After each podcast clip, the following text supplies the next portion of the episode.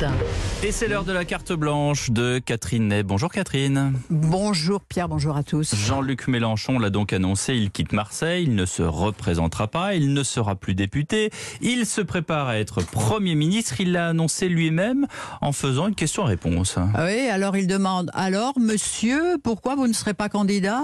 Parce que c'est Bompard qui le sera et je vous demande de les lire. Voilà, circuler, il ne sera plus député, mais d'ajouter, on va gagner, je serai Premier ministre. Alors ne dites pas Jean-Luc Mélenchon qu'Emmanuel Macron a été, est un président élu démocratiquement. Non, lui, il croit qu'il saccage les institutions dont il fait une autre lecture.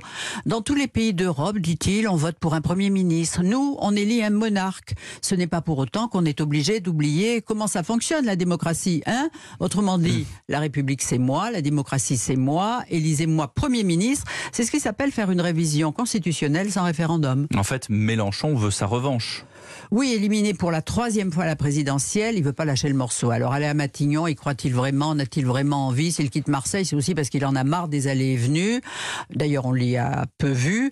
Il est en campagne présidentielle depuis longtemps. On peut dire qu'il a brûlé du pétrole et qu'il est fatigué. Alors une cohabitation avec Emmanuel Macron, ça serait le choc de deux légitimités, le tumulte permanent. Combien de temps ça durerait? Un grand théâtre où il serait sûrement à son affaire, mais après, il faut aussi faire le taf, comme on dit. Mmh. Et voilà. Mais en brandissant cette cette hypothèse, ce qu'il cherche surtout, c'est à repolitiser les législatives.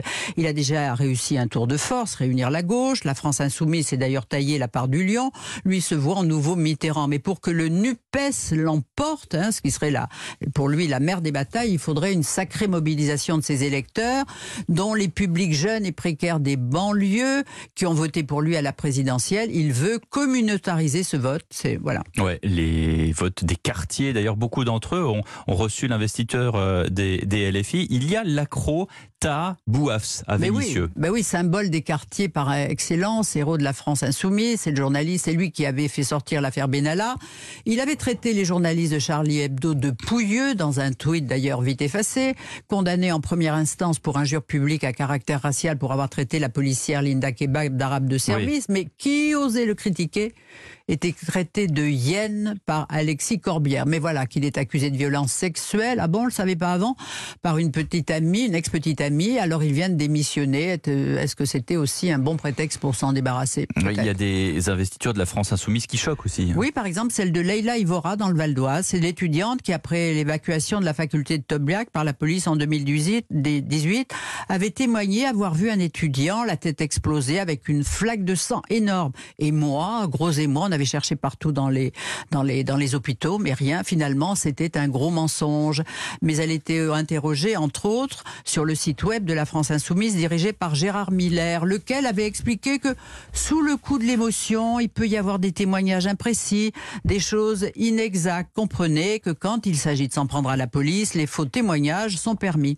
Et autre chose, en Haute-Loire, il y a Azelma Sigo, une ex-gilet jaune, qui était la vedette de RT France, vous savez, la chaîne financée par le Kremlin. Et justement, le syndicat de police Alliance vient de porter plainte contre Jean-Luc Mélenchon. Oui, pour les avoir traités de factieux, le leader insoumis a franchi les limites de la liberté d'expression. Alors à Aubervilliers, il a dit, après le droit d'étrangler, le syndicat Alliance réclame le droit de pouvoir tirer sur les gens sans que le ministre de l'Intérieur dise un mot. Alors pour eux, trop, c'est trop. Depuis des années, Mélenchon ne cesse de s'en prendre à la police, qu'il voudrait désarmer. Mais là, c'est en rajouter pour récupérer le vote des jeunes de banlieue qui détestent, comme on le sait, la police qui les gêne dans leur trafic. Mais en incitant à la haine, en diffamant la police, c'est aussi les encourager. C'est un permis de brûler leur voiture, de leur lancer des pierres. Alors les policiers en ont marre. Mélenchon ne condamne jamais les gilets jaunes lorsqu'ils ont voulu envahir l'Élysée, jamais les violences des black blocs qui cassent les commerces, brûlent des voitures, lancent des pierres dans toutes les manifs. Maintenant, c'est régulier. Ça, c'est l'ultra gauche. Et vous reconnaîtrez que cette violence-là, ça n'est jamais ça n'est jamais l'extra droite.